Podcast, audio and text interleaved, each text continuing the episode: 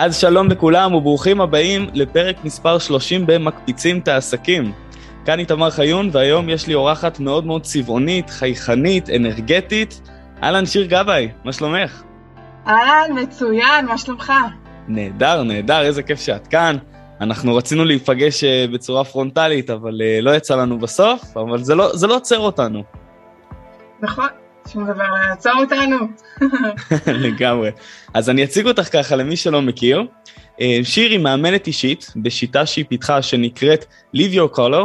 היא בעצם מורכבת מכלים מעולם הקואוצ'ינג, מעולם ה-אן אל פי והאימון המנטלי. אז שיר בעצם מלווה מנטלית אנשים שרוצים לפתוח את עסק החלומות שלהם ולהגדיל את העסקים הקיימים.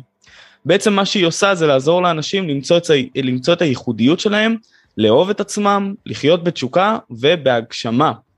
אז שיר, ממש ממש כיף שאת כאן, ולפני שאנחנו ככה נצלול לפרק ולתוכן ולכל הדברים, הייתי רוצה לשמוע את הסיפור חיים שלך, איך הגעת, איך הגעת לזה, כי הצצתי טיפה ואני יודע שיש לך סיפור חיים מרתק, אז איך, איך הגעת בכלל לעולם האימון?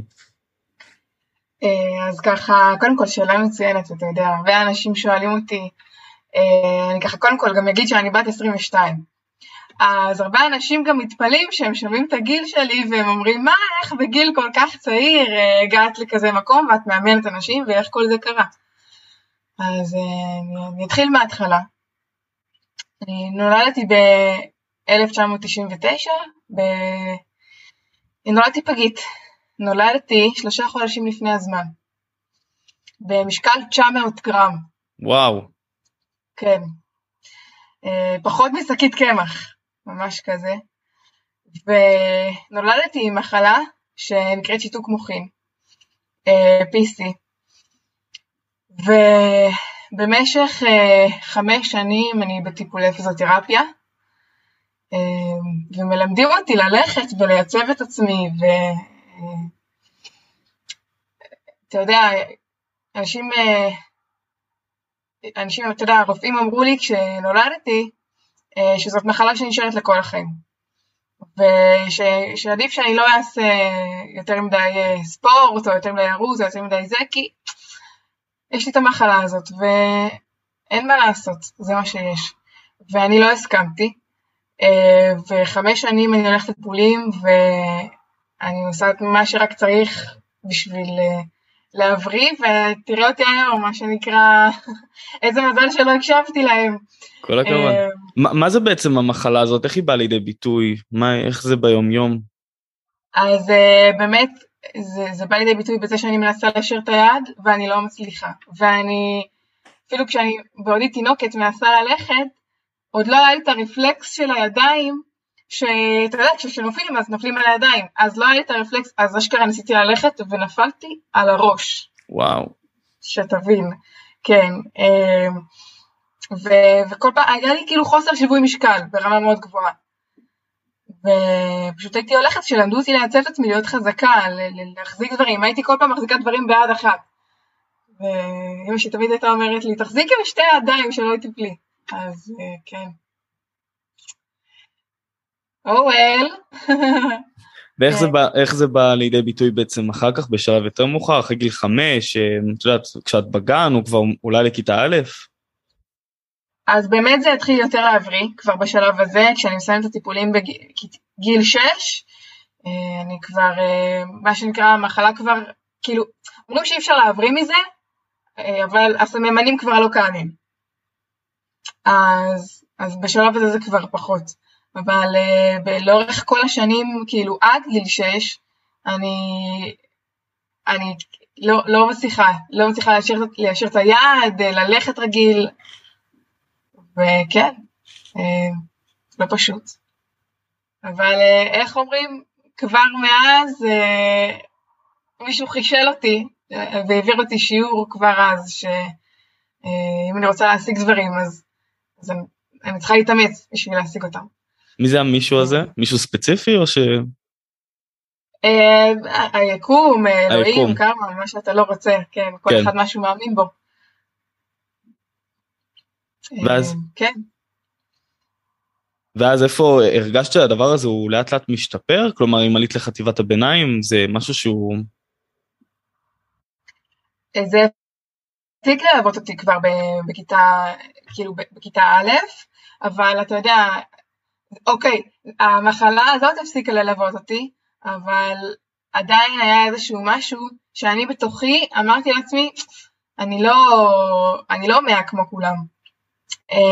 אם זה כשהייתי בבית ספר יסודי, אז תמיד הרגשתי דחויה ולא מקובלת, ודרגו אותי, אני זוכרת, אחרונה ברשימת המקובלים של הכיתה. וואו. לא אשכח את זה. מה זה, הישרדות? מה, יש ממש דירוג של... אצלנו לא היה את זה, כן, מה זה? זה מצחיק שאנחנו חושבים על זה היום, כי באמת, זה נשמע הזוי, אבל אתה יודע, פעם, בתור ילדים קטנים ביסודי, באמת יש איזושהי רשימה של מקובלים, אפילו אם זה, אתה יודע, לא כתוב, באמת, כמו שהיה כתוב אצלי במקרה שלי, אז זה קורה, זה קיים. בגילאים האלה, ותמיד חשוב לך להיות בין הראשונים, מה שנקרא, להרגיש במקובלים, להרגיש שאתה, וואלה, מגניבים, ותמיד הרגשתי דחויה, ואפעם הבנתי למה, כי אוקיי, אז, אז הייתה לי מחלה, אבל כבר הייתי את הסממנים שלה, אז למה עכשיו, כי הוא לא אוהבים אותי, ולא הייתה לי תשובה, ו, ואני עולה לחטיבה ולתיכון, ואני עדיין מרגישה דחויה, וכל פעם ש... שככה יש הפסקות וכאלה, וכולם יוצאים לבחוץ, לשחק, כל מיני כאלה, אני נשארת לבד בכיתה. ואני זוכרת שאימא שלי, תמיד שהיה טיולים שנתיים, היא הייתה שואלת אותי, תגידי, למה את לא יוצאת לטיול השנתי? אולי תצאי, תראו נופים, תאכלו חטיפים, תעשו צחוקים. ואני כאילו בפנים אומרת, הנה אני אעשה צחוקים עם החברים הדמיוניים שלי. ובאמת ככה היה, ופשוט באמת לאורך כל השנים הרגשתי אאוטסיידרית.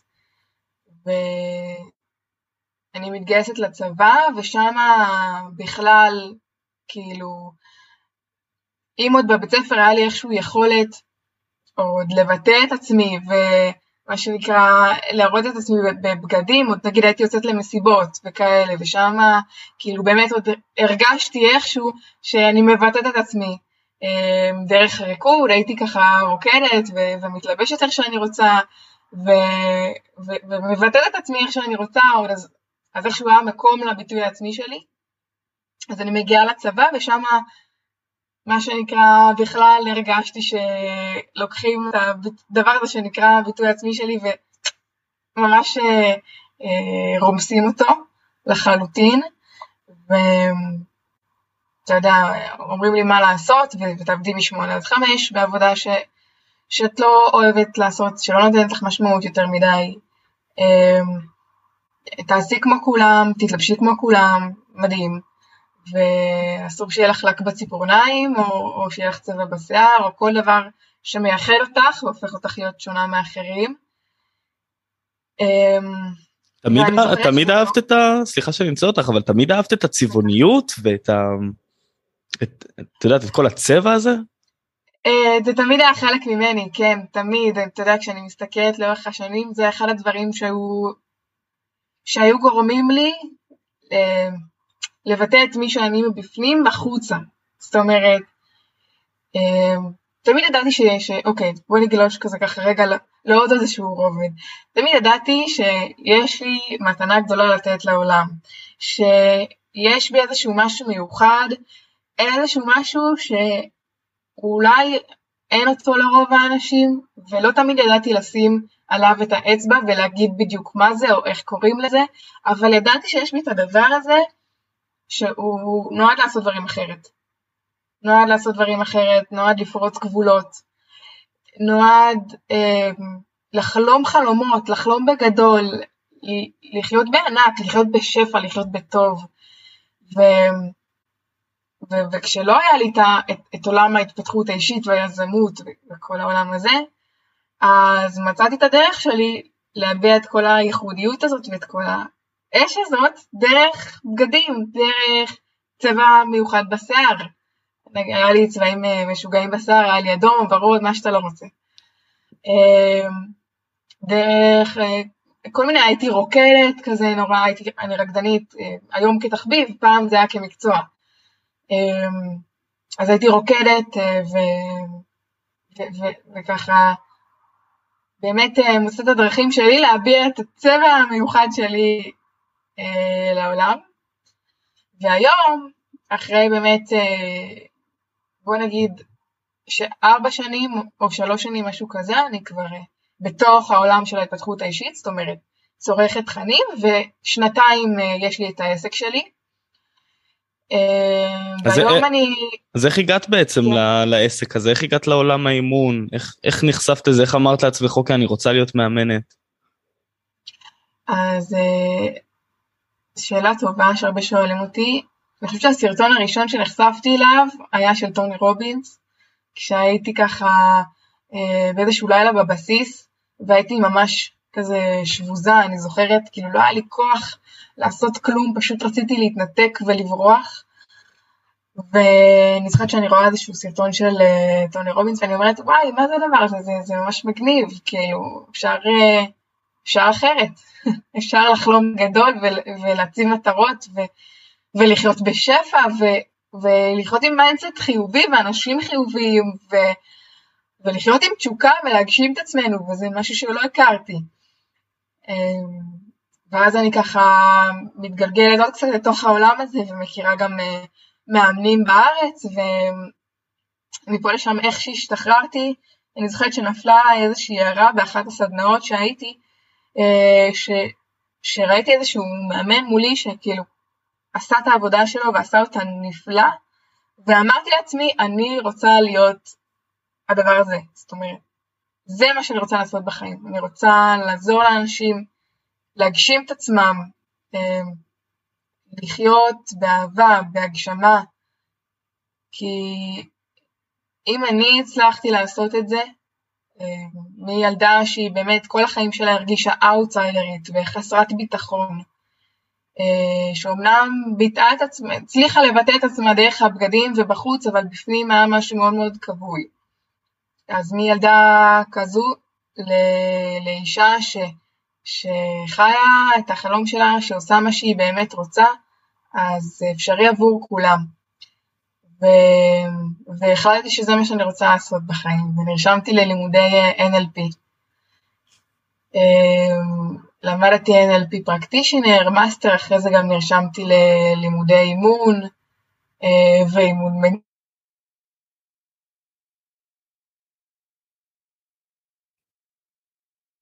אנחנו תמיד צריכים להיות תלמידים, להמשיך להיות תלמידים. כן, אנחנו כל הזמן לומדים.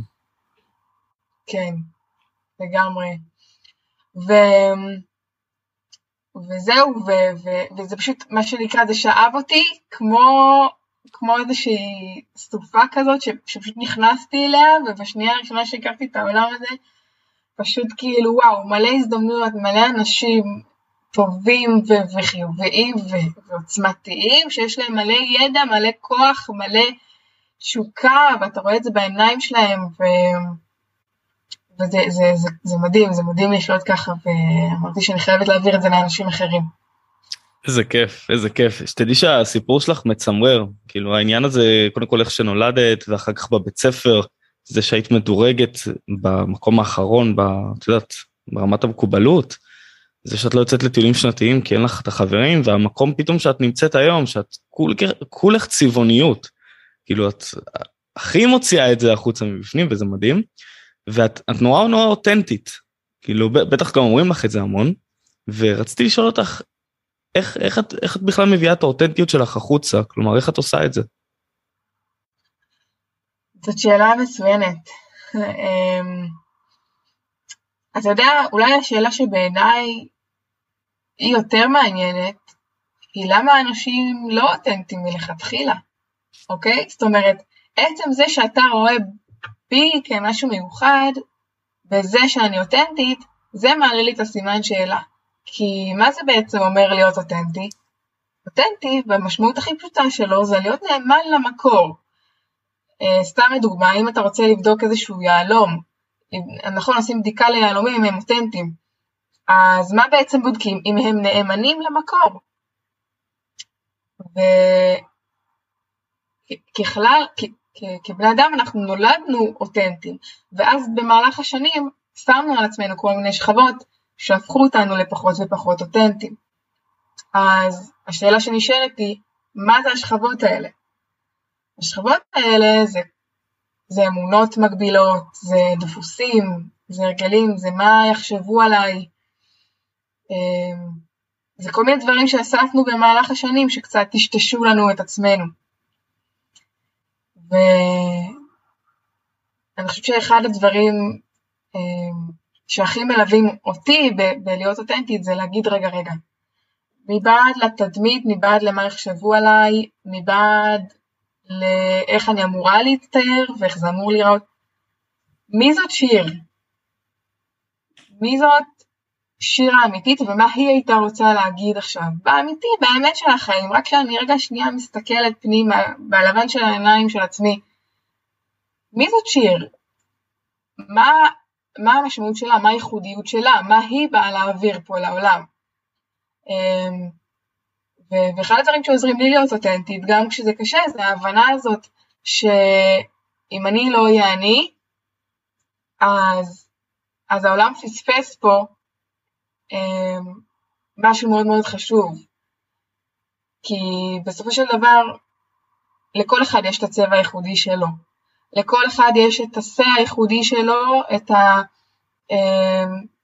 את הדברים שהוא בא להעביר לעולם, את המתנה הייחודית שלו, ואם אנחנו לא נדאג כל אחד להביא באמת את עצמו, באמת שלו, בערכים שלו, העולם יפספס, העולם יפספס משהו מאוד גדול, ולא צריך להתאמץ כדי למצוא במה אני מיוחד, ולחפש בחוץ, מה הבידול שלי, ומה ה... אתה יודע, כשמדברים בייעוץ עסקי, אז כל הזמן שואלים מה הבידול שלי, במה אני מיוחד, מה אני שונה. אני תמיד אומרת לאנשים, אל תחפשו בחוץ. תחפשו פנימה, בפנים. רגע שניים, אתם מורידים את כל השכבות של התדמית, ומה אתם אמורים להיות. מה הייתם רוצים להגיד, מה באמת בוער לכם, בבפנים שלכם, להגיד. אם, אם לא היה שום מגבלות, לא של uh, קשרים, לא של זמן, לא של כסף, לא של שום דבר. אם הייתם בעולם מקביל שבו, שבו הכל אפשרי, איזה אנשים אתם הייתם? וזו, זו התשובה שצריכה להוביל אותנו, בעיניי. מדהים.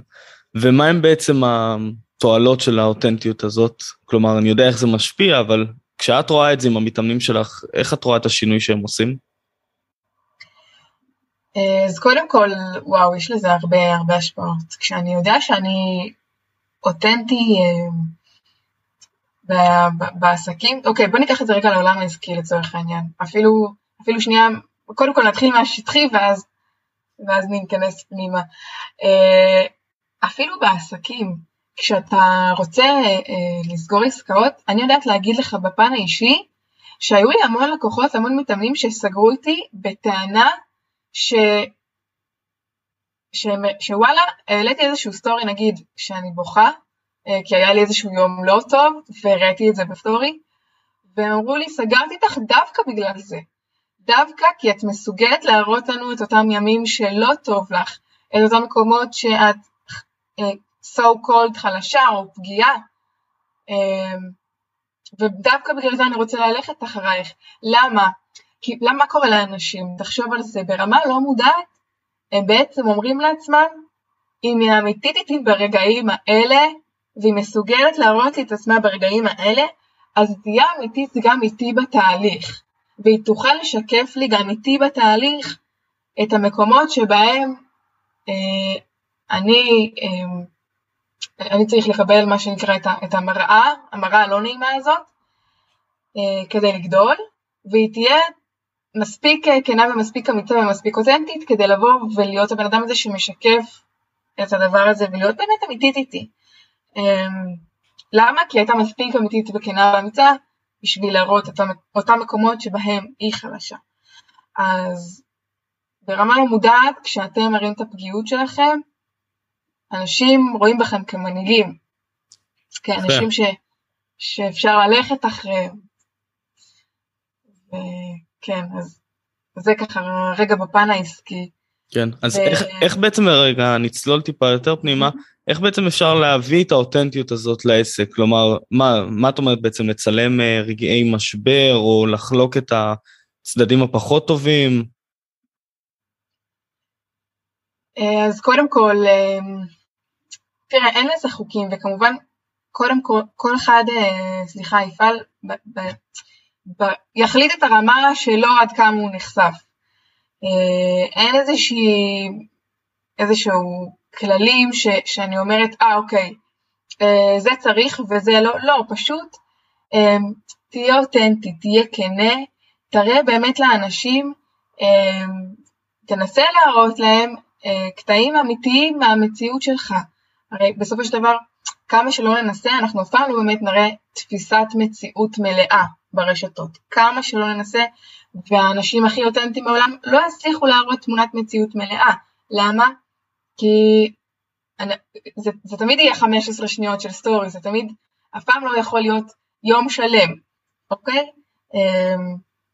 אז אנחנו תמיד רוצים להראות את, ה, את האותנטיות שלנו, ולנסות לש, להראות על איך באמת דברים עובדים מאחורי הקלעים, וכן, זה אומר נגיד להראות יום שפחות היה לי טוב, או כל מיני קשיים עסקיים, או אה, להראות שאני בן אדם, להראות שאני בן אדם, להראות שיש דמות אמיתית מאחורי העסק הזה, שזה לא רק הבעל מקצוע שאני, אלא שאני בן אדם עם המון המון תחומים וכובעים וחיים והוויות שונות, אה, מעבר ל... ל, ל לבעל העסק שאני, או לשיחה, למקצוע שלי. ולנסות להראות כמה שיותר את, ה, את, ה, את האמת. אז כן, זה אומר גם להראות ימים לא טובים, ולהראות שיש לי נפילות, כי זה חלק מהדרך. זה ככה בגדול. יפה. ואם את אומרת שאנשים ממש התחברו לזה שהם ראו אותך, עושה סטורי שאת בוכה, אז זה... זה גם מראה כמה זה עובד הדבר הזה, שאנשים מתחברים למקומות שאנחנו לא תמיד בפסגה, את יודעת, אנשים מצלמים את עצמם בפסגה תמיד ומראים את ההצלחות, אבל אנשים מתחברים גם לכישלונות, שזה טוב, זה האמיתיות באמת בעולם הזה. אני הייתי שמח לשמוע טיפה על, על תהליכים ותוצאות שאת בעצם עוברת עם המתאמנים שלך, איך את, איך את עוזרת להם, מה הם עוברים, איזה שינויים הם עושים. אז באמת אחד המומחיות שלי היום, ש, שאני עושה היום, זה באמת ללוות אנשים שהם שכירים, שהם רוצים לעשות את המעבר ולפתוח את עסק החלומות שלהם.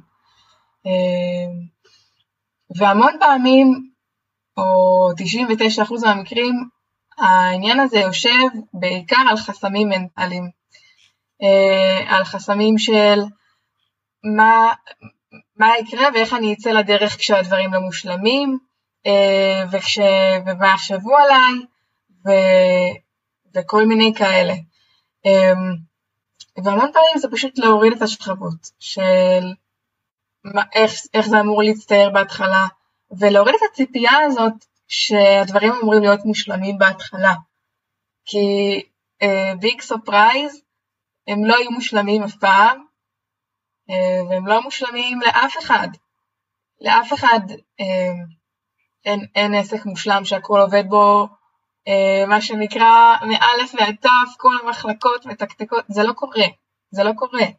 אז זה קודם כל להוציא מהראש שלנו את, ה, את הדבר הזה, את האמונה הזאת שבאה ואומרת ש, שיש איזשהו מושלם שאני צריך להגיע אליו, ורק אז אני אצא לדרך, לא. קודם תצא לדרך, ואז אתה תחדד את עצמך תוך כדי עבודה, תוך כדי עשייה. אז אחד הדברים שאני דוחפת אנשים לעשות, הוא קודם כל לצאת לדרך. קודם כל לצאת לדרך.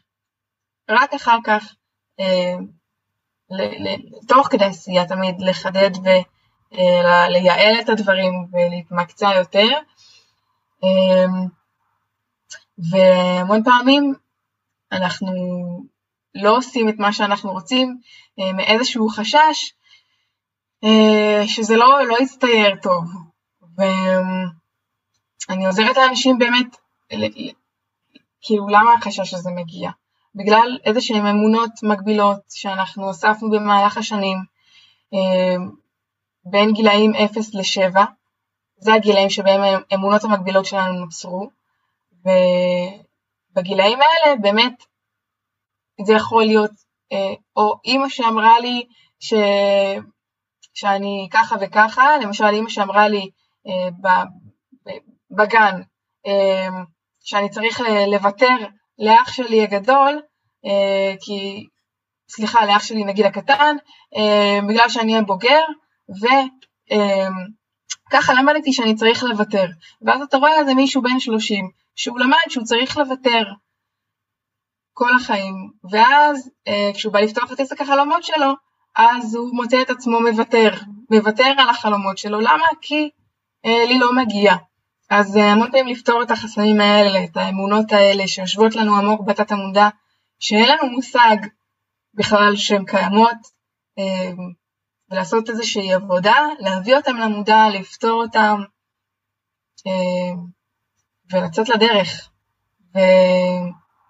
ולהפיג את כל, ה... כל החסמים, את כל הדברים האלה ש... שבגללם אנחנו לא יוצאים לדרך, ולהבין ש... שהפחדים תמיד יהיו, החששות תמיד יהיו, הלא מושלם תמיד יהיה, תמיד יהיו פאקים. אבל לצאת לדרך, אנחנו מתחדדים תוך כדי עשייה, ו... והבית ספר האמיתי נמצא תוך כדי עשייה. אז אחד הדברים שבאמת קוראים בתהליכים שלי, זה אנשים ש...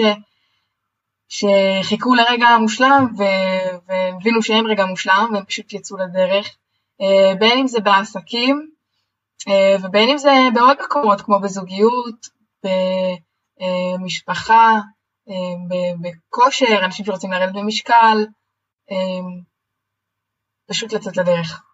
יפה, אני ממש ממש מתחבר לזה, ופשוט לשפר את זה תוך כדי תנועה. כל הזמן רק לשפר ולשפר, אבל פשוט לעשות את הצעד הראשון ולצאת. הייתי שמח לשמוע, בתור אחד שגם מאוד מאוד אוהב להגשים חלומות, ויש לי רשימות של מאה חלומות, ואני מקליט את זה, ואני צועק את זה, ומדבר את זה, ממש, אני מת על הדבר הזה. איך את עוזרת למתאמנים להגשים אותם ברמה הפרקטית? כלומר, איך את... למדתי את העניין של התטא הילינג, ואת בעצם אומרת, קודם כל צריך לשחרר את האמונות המגבילות. אבל משם, איך את ממשיכה, איך את נותנת, אולי ככה נוכל לקבל כלים גם ממך? באהבה. אז באמת, המון פעמים, רק השחרור של האמונה, הוא פותח איזשהו צוהר מאוד מאוד גדול, כמו איזשהו מגדל קלפים שנופל, ואתה, פתאום עולם חדש נפתח בפניך. למה? כי בסופו של דבר, המון פעמים ברמה הטכנית, הפרקטית, אנחנו יודעים מה לעשות. המון פעמים. כן, נכון, אחר כך צריך לבנות איזושהי תוכנית, פעולה פרקטית, יעדים, מטרות, אם תרצה רגע ניגע גם בזה, אבל בסופו של דבר, המון פעמים אנחנו כן יודעים מה צריך לעשות, אבל משום מה יש איזשהו משהו שעוצר אותנו. ו... אם רק נפרק את המשהו ונבין מה זה המשהו הזה ונפרק אותו, אז פתאום מגדל הקלפים שלהם נופל, ואנחנו פתאום יודעים באורח פלא מה צריך לעשות ויוצאים לדרך.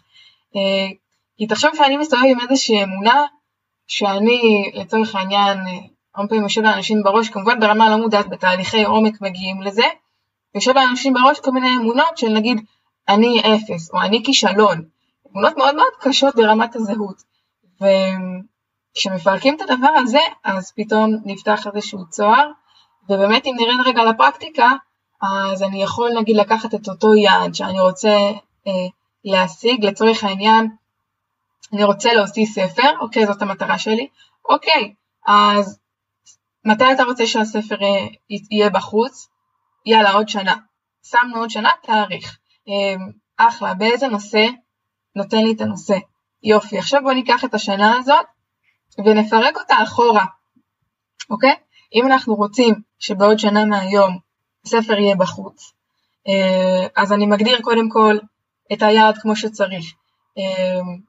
אז אני שם תאריך להוצאה של הספר ואני מוודא שזה, יש לי כמות, זאת אומרת, יש לי מספר עמודים, יש לי את כל מה שצריך בשביל שהדבר הזה יהיה ברור ובהיר ברמה הפרקטית, מדיד וכמותי ובזמן, ואני צריך גם שהוא יהיה מחובר לחזון הגדול שלי, זאת אומרת שההוצאה של הספר תהיה קשורה ברמת החזון, זאת אומרת שאני רוצה נגיד להיות סופר בעתיד, או שאני רוצה להיות מאמן, מנטור, משפיע על אנשים, ודרך הספר הזה, אז אני משפיע, כאילו זה עוזר לי להגיע לשם.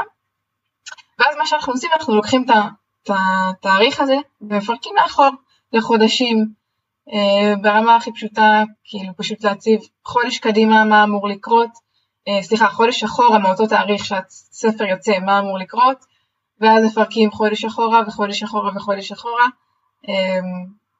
ויוצאים לדרך, ואז אני מבין גם, אוקיי, אז מה הפעולה שאני צריך לעשות מחר בבוקר, כן? ומציבים ממש ביומן. זה ככה ברמה הפרקטית. אבל בעיקר החסמים שיושבים הם, הם, הם, הם מנטליים, זאת אומרת, כי אני, אני יודע מה צריך לעשות בשביל לכתוב את הספר, אבל אם אני לא מאמין על עצמי שאני האדם שראוי, שיהיה לו ספר שהוא רב מחר, אני לא מאמין על עצמי שהוא, שאני ראוי להשפיע על אנשים בכזו רמה ושישמעו אותי בכלל, וכל הדבר הזה, אז גם אם אני יודע ופירקתי את כל היעדים שלי, הכי לאחור והכי ברמה הפרקטית, אני לא יקום בסוף של דבר ויעשה מעשה, ואני גם לא יודע למה אני לא קם ועושה את זה, כי הנה, יש לי את מה אני צריך לעשות, זה הכל מפורט לי ברמת היעדים, ואני לא קם ועושה, למה? כי ברמה הלא מודעת, אני אומר לעצמי שאני לא ראוי להיות האדם הזה, אז אני לא יוצא לדרך. אז, מדהים, מדהים, מדהים, מדהים. אז קודם כל עלה לי תוך כדי שיש לי חלום כבר מלא שנים, שאני רוצה ללמוד לנגן בפסנתר. ואיפשהו, אתה יודעת, במרוץ החיים, גרתי, גרתי בארצות הברית תקופה, ובבית שהזכרתי היה פסנתר.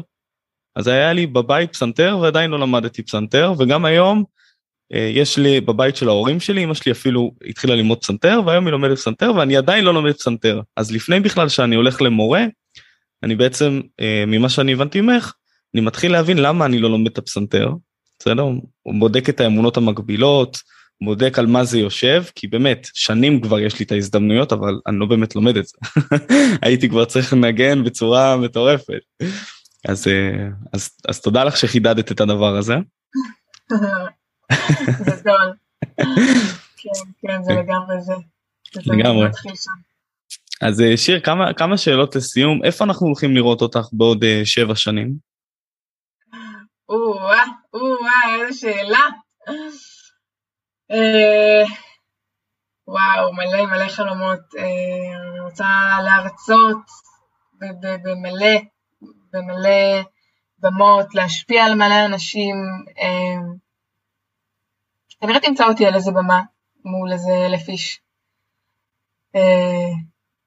מרצה על אותנטיות ועל אהבה עצמית ועל הגשמה עצמית, ועם איזה רב מחר אחד לפחות, ופודקאסט או שתיים או שלוש.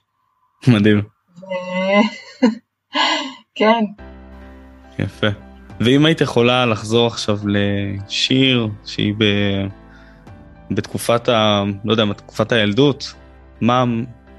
מה היית אומרת לה? איזה עצה היית נותנת לה? אמ... את טובה כמו שאת. את, את ממש טובה כמו שאת. פסצה. ולמי שככה האזין ורוצה לדבר איתך, רוצה להכיר, רוצה להגיע לפגישות, איפה הוא יכול למצוא אותך, עם איזה סוגי לקוחות את עובדת?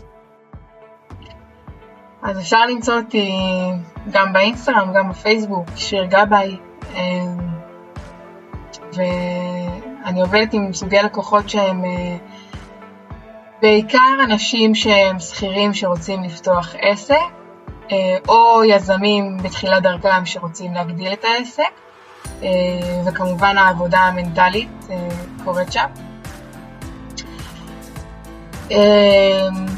ואפשר למצוא אותי, אז כמו שאמרתי, באינסטגרם ובפייסבוק, ובטיקטוק, אני עכשיו נכנסת גם לטיקטוק. וזהו, אני נמצאת בתל אביב, המשרד שלי נמצא בתל אביב, במגדלי אלון, קומה שלושים ואחת, נוף יפה, תבואו, תשתו קפה, יהיה כיף. יאללה, מדהים. אז אני אוסיף גם את כל הכישורים כאן בתחתית העמוד, ושיר, תודה, תודה, תודה רבה לך שהיית כאן, זה מדהים, אחד הפרקים הכיפים שהיו, שתדעי. באהבה גדולה, שמחתי. זה כיף. תודה רבה שהזנתם לעוד פרק במקפיצים את העסקים. אם אהבתם את הפרק וקיבלתם ממנו לפחות משהו אחד, תעשו צילום מסך ותייגו אותי ואת שיר באינסטגרם. אנחנו ממש ממש נשמח. ואגב, אם יש לכם אנשים ספציפיים שהייתם רוצים לשמוע אותי מראיין, אנשים עם סיפור חיים מרתק, תשלחו לי את השם שלהם ואני כבר אקח את זה משם. אז תודה רבה חברים, אני אישית אשמח להיות איתכם בקשר בכל הרשתות החברתיות, חפשו איתמר חיון בפייסבוק, באינסטגרם, או שאתם מוזמנים פשוט לכתוב לי ישירות לוואטסאפ, למספר אפס חמש ארבע ארבע שלוש שבע שבע שלוש שש אחת. יאללה אלופים, נתראה בפרק הבא.